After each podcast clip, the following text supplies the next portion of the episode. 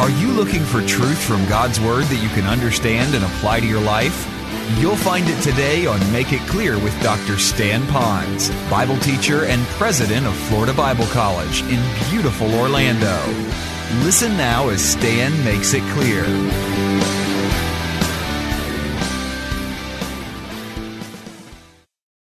Well, we got some pictures of it, and all I can tell you is that I am glad that we live in a country that we do have fire personnel that were there. They fought that manhole cover to get it off, to get down in there when the water was just gushing at them, trying to shut the water off as it was inundating three cars and a house with water. Where the police were blocking off traffic, and they did find the guy who was, oddly enough, in his own home in the shower. All right? I think hiding from the police. I am glad that there is order and structure in our community because when they did that, someone came, I didn't have to call them, that turned off the water. And by the time I got up in the morning, by 5 o'clock, like we do to get ready to come to church, turned on our water. We did have water, but a whole lot of air in the lines too. So it was just popping all over the house. But we got a clean shower because there's order in our community. And that order, we might say, oh, that's good. That's social government.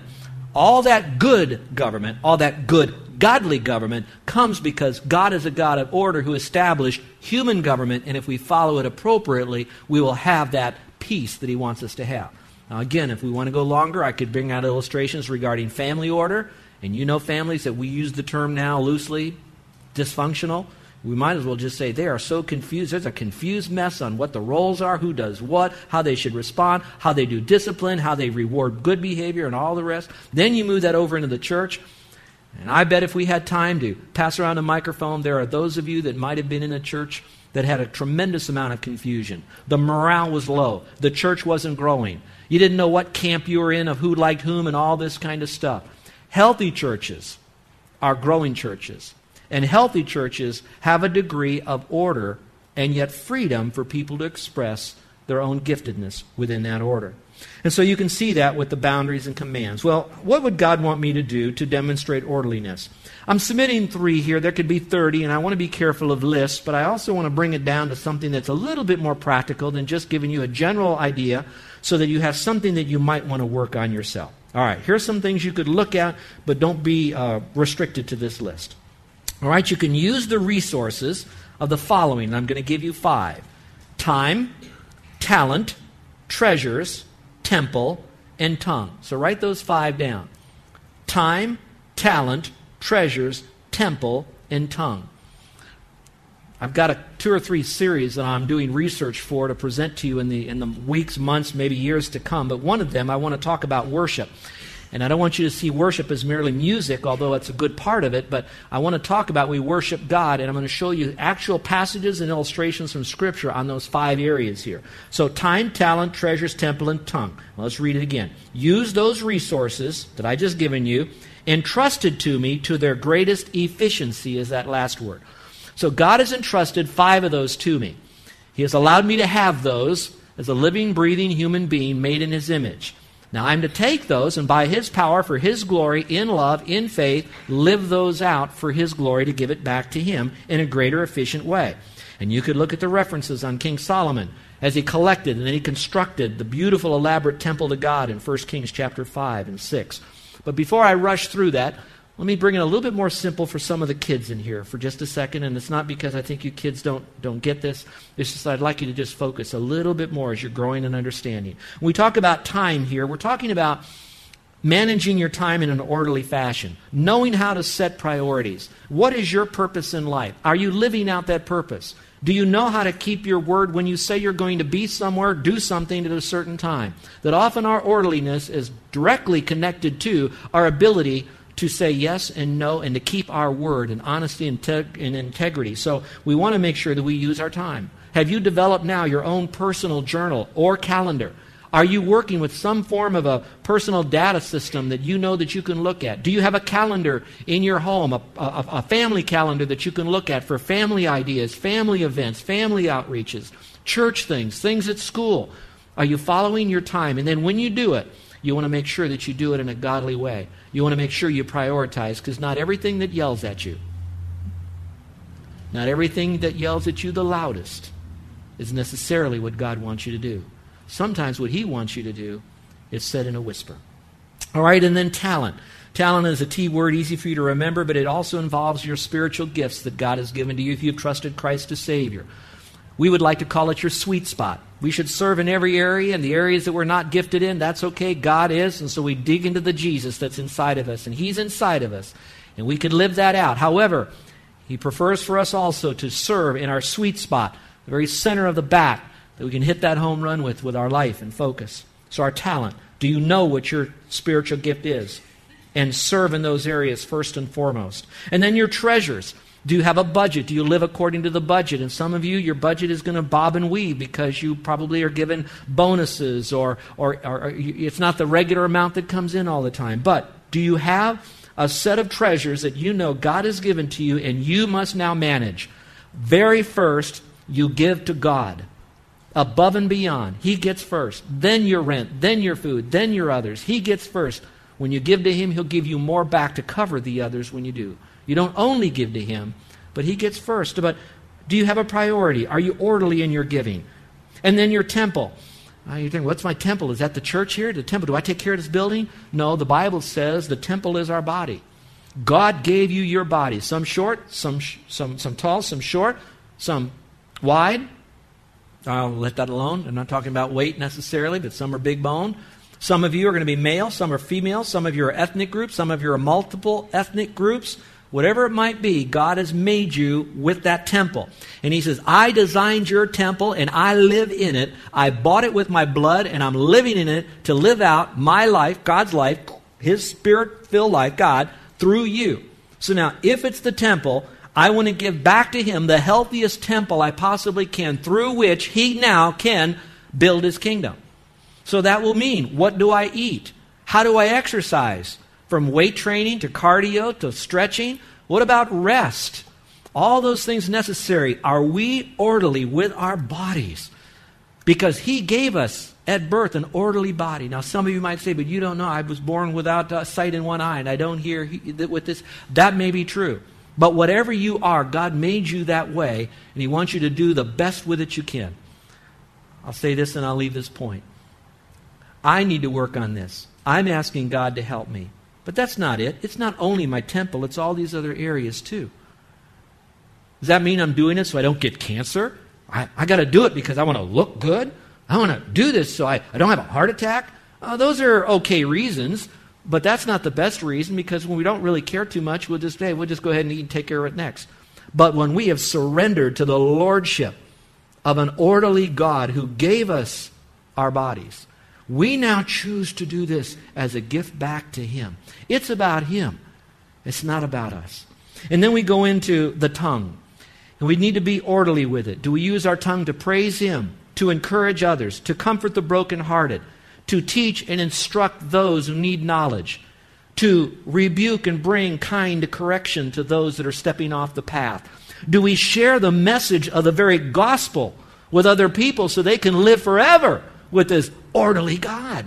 And so, how are we using our tongue? Or is it with lies, deception, criticism, condemnation, profanity, pollution, lies? I don't know, and I, I, don't have anybody in mind, but I know that God is orderly, and He says, I've given you all of this. Your offering is you back to me. And we want to do that.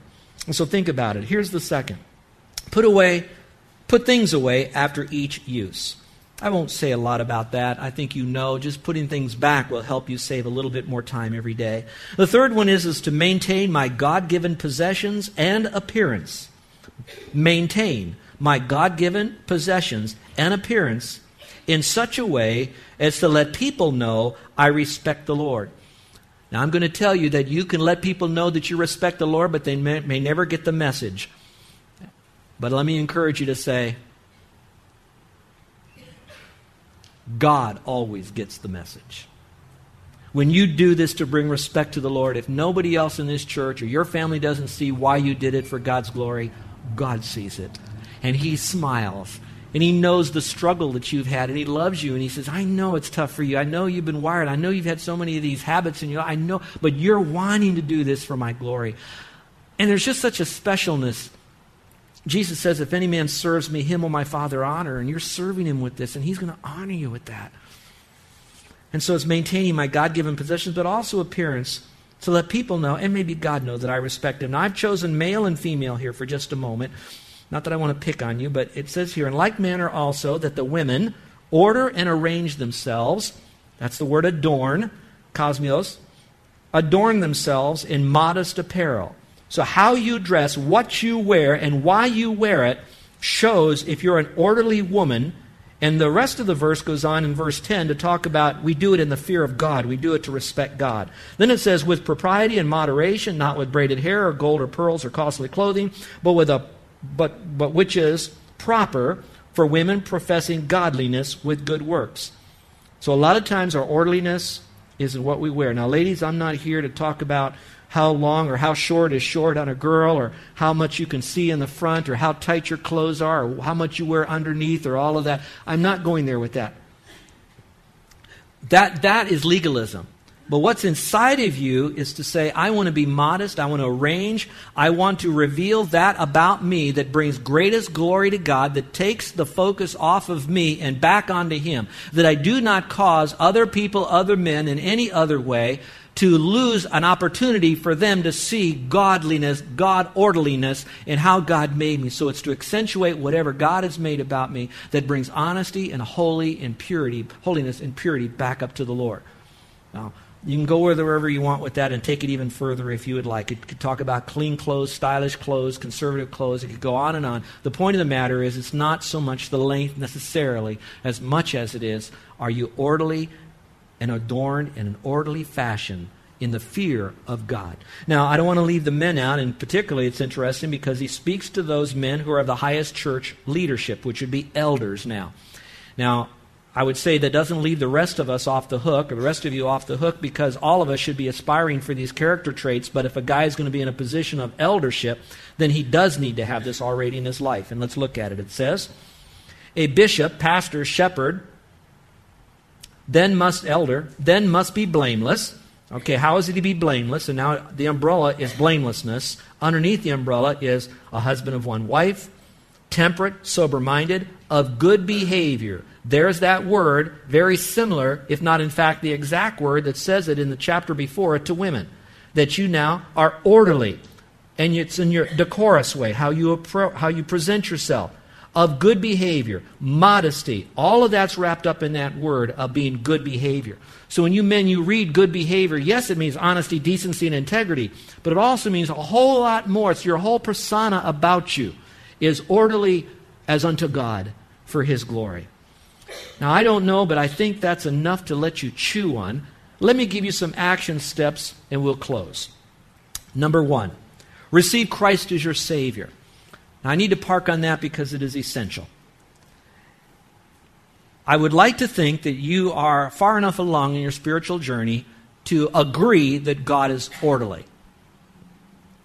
Now, what I'd like you to understand from Scripture is that if He is orderly, He desires the very world that He's created in you and me and lifestyle to be as orderly as it can be with us.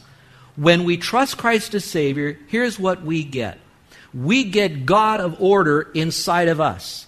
He now wants to rule inside of us.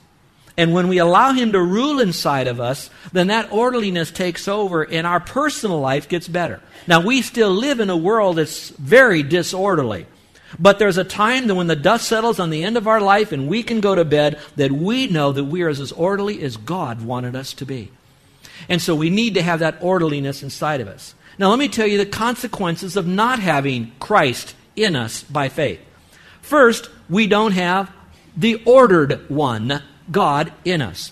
That means that any bit of orderliness we have, it's going to be man made. We might even make our bedroom and our closets and our lanais more orderly, only to die and spend eternity in a horrible disorder lake of fire, separated forever from that which is order that produces peace and joy and all that that goes with orderliness around God.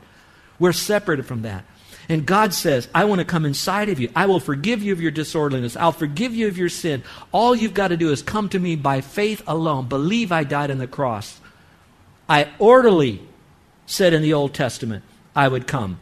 I was organized when I lived my life. I went to the cross at that time, at that place, and I hung there and I died for you just like I said. I was orderly in the fashion. I died orderly. I resurrected orderly. He says, I did that for you. Now, please receive him as your precious, personal, forever Savior.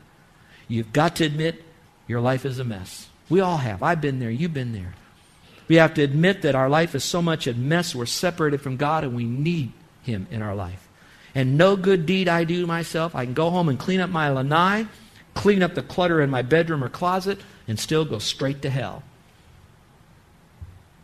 I need to be forgiven of all my sin, and disorderliness is only a small part of a whole life. And so I come to Him by faith alone. And I pray that you do. It's not by works of righteousness. Secondly, you need to recall who owns you and your possessions, those of you that know Christ as Savior.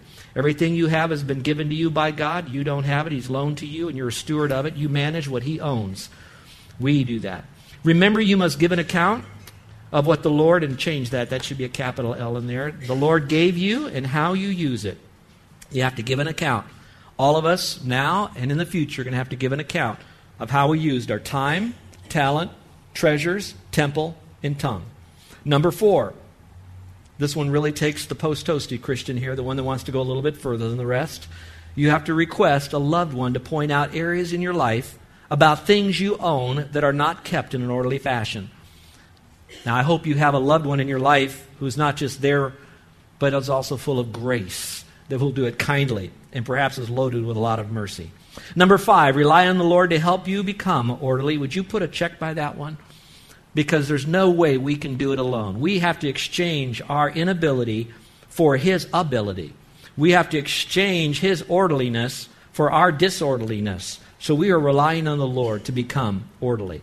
And then finally, number six, recognize the benefits of an orderly life.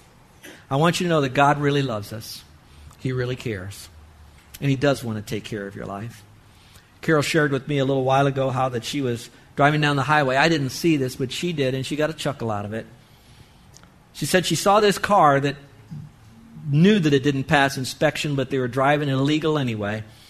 It had like a headlight that was broken and winking at you, kind of down, kind of going down the road, cockeyed. Back window cracked, cracks all over the front window. Car was all rusted out, smoke coming out of the back, and there was a bumper sticker. And the bumper sticker said, God is my financial manager. I don't know if they were saying it to be sarcastic or what, but too many people today will talk about God as the God of my life, and yet we have our life so out of disorder, it's almost illegal. And it is my prayer that all of us, and I'm in it with you, that together we would sense the great orderliness of Almighty God, and that we would embrace Him and receive Him into our life by faith alone, and then allow that orderliness to like a candle, reveal what our life is like. It starts from the inside out. How about our time? How about the gifts God's given to us? How about our treasures? I spoke about money, but it's anything we own from and we're out of order with all of that. And God said, bring it into order. How about our temple? It's not a New Year's resolution. He owns it. We need his help, and we want to give it back to him, a holy adorned vessel. And then finally, maybe our tongue.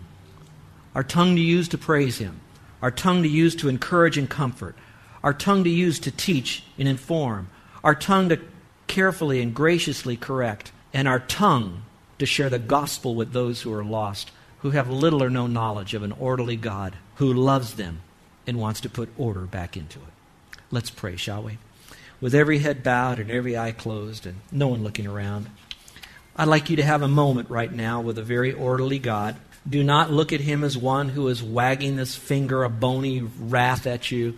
I want you to see a God who is smiling at you right now, saying, I love you and I wanted you to hear this message, and I divinely appointed it for you. He says, I can see already what your life could look like if it was organized and orderly. I see the blessings that are out there that are so huge because I can see the end from the beginning in the right now because I am the great I am. I want you to look at a God like that, a God of order. He's a God that's not out of order. He's not working with somebody else and he's neglecting you. He loves you. And now you have an opportunity to receive that love, to breathe in that love from Him. Are you desperate for that love? It's come to you on the wings of a dove, it's come to you in God's Word. He loves you. He loves you. Messed up life and all. And He says, Now, would you trust my Son to give you eternal life in heaven? Forever, the forgiveness of sin. Is there anyone in here today that would be willing to receive God's love? What He did for us on the cross? Rose again from the dead? And said, If you would believe in me, it's not believing and behaving, it's believing only in my Son.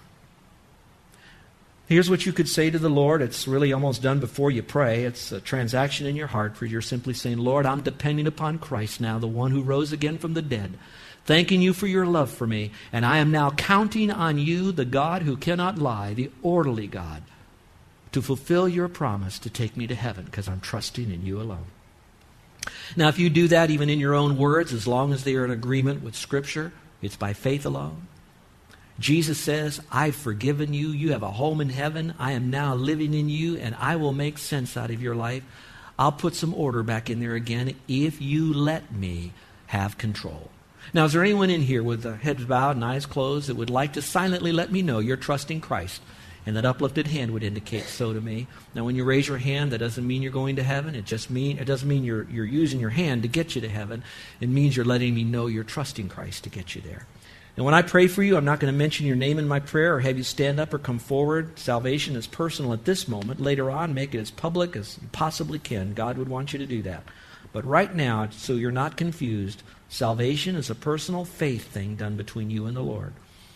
Is there anyone in here now or trusting Christ as their Savior that'd like for me to pray for them with heads bowed and eyes closed because you're trusting Christ in here today? Would you pop up your hand real quick so I can see it? Is there anyone at all? Anyone at all? Thank you, ma'am. Thank you. Okay, thank you. Those of you who raised your hand, you can bow your heads and close your eyes. You know who you are. I wrote a booklet called Now That You Believe, and I'd love very much to give you a personal copy. I know that maybe you've believer, been a believer in Christ uh, before. Maybe it finally came and made sense to you today, but I'd like you to have that little booklet. Now, I want to speak to the rest of you who know you're going to heaven.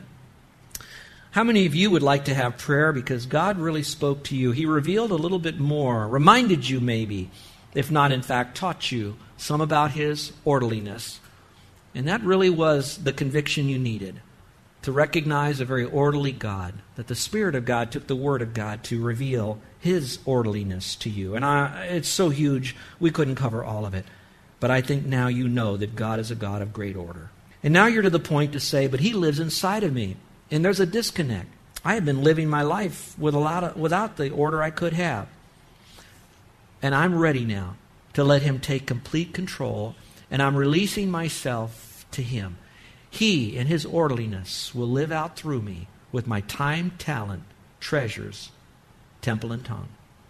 Now, Pastor, I, I'm asking God to help me. I, I, I may take a step back, but I'm asking God to help me to take two steps forward. Would you, would you pray for me, Pastor? I'd like to do that for you. Is there anyone with an uplifted hand that would like for me to pray for you in the area of orderliness today? Amen and amen and amen.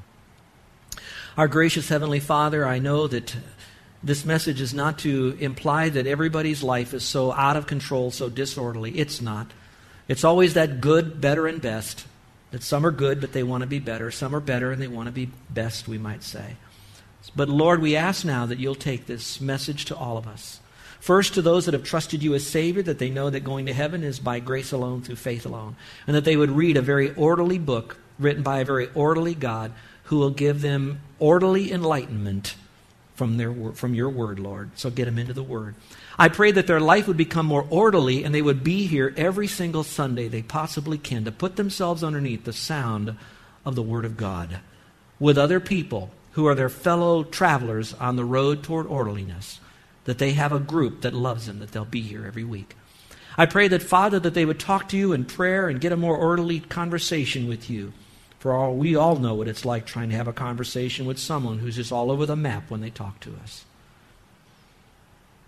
And Father, help us now to remember you've left us here to demonstrate to the world by our life and by our lips, by our walk and by our words, that you are the orderly Savior, the only Savior that died and rose again. So help us, Father, as we go out into this world and share with others the wonderful grace and mercy of an orderly God. It is in your name we pray. Amen. You're listening to Make It Clear with the teaching of Dr. Stan Ponz, founder of Make It Clear Ministries and president of Florida Bible College in beautiful Orlando, Florida. Make It Clear is dedicated to taking the Word of God with clarity into every person's world. It is the support of listeners like you who make the ministry of Make It Clear possible. You can provide your tax deductible gift to Make It Clear online by going to makeitclear.org or you can mail your gift to Make It Clear.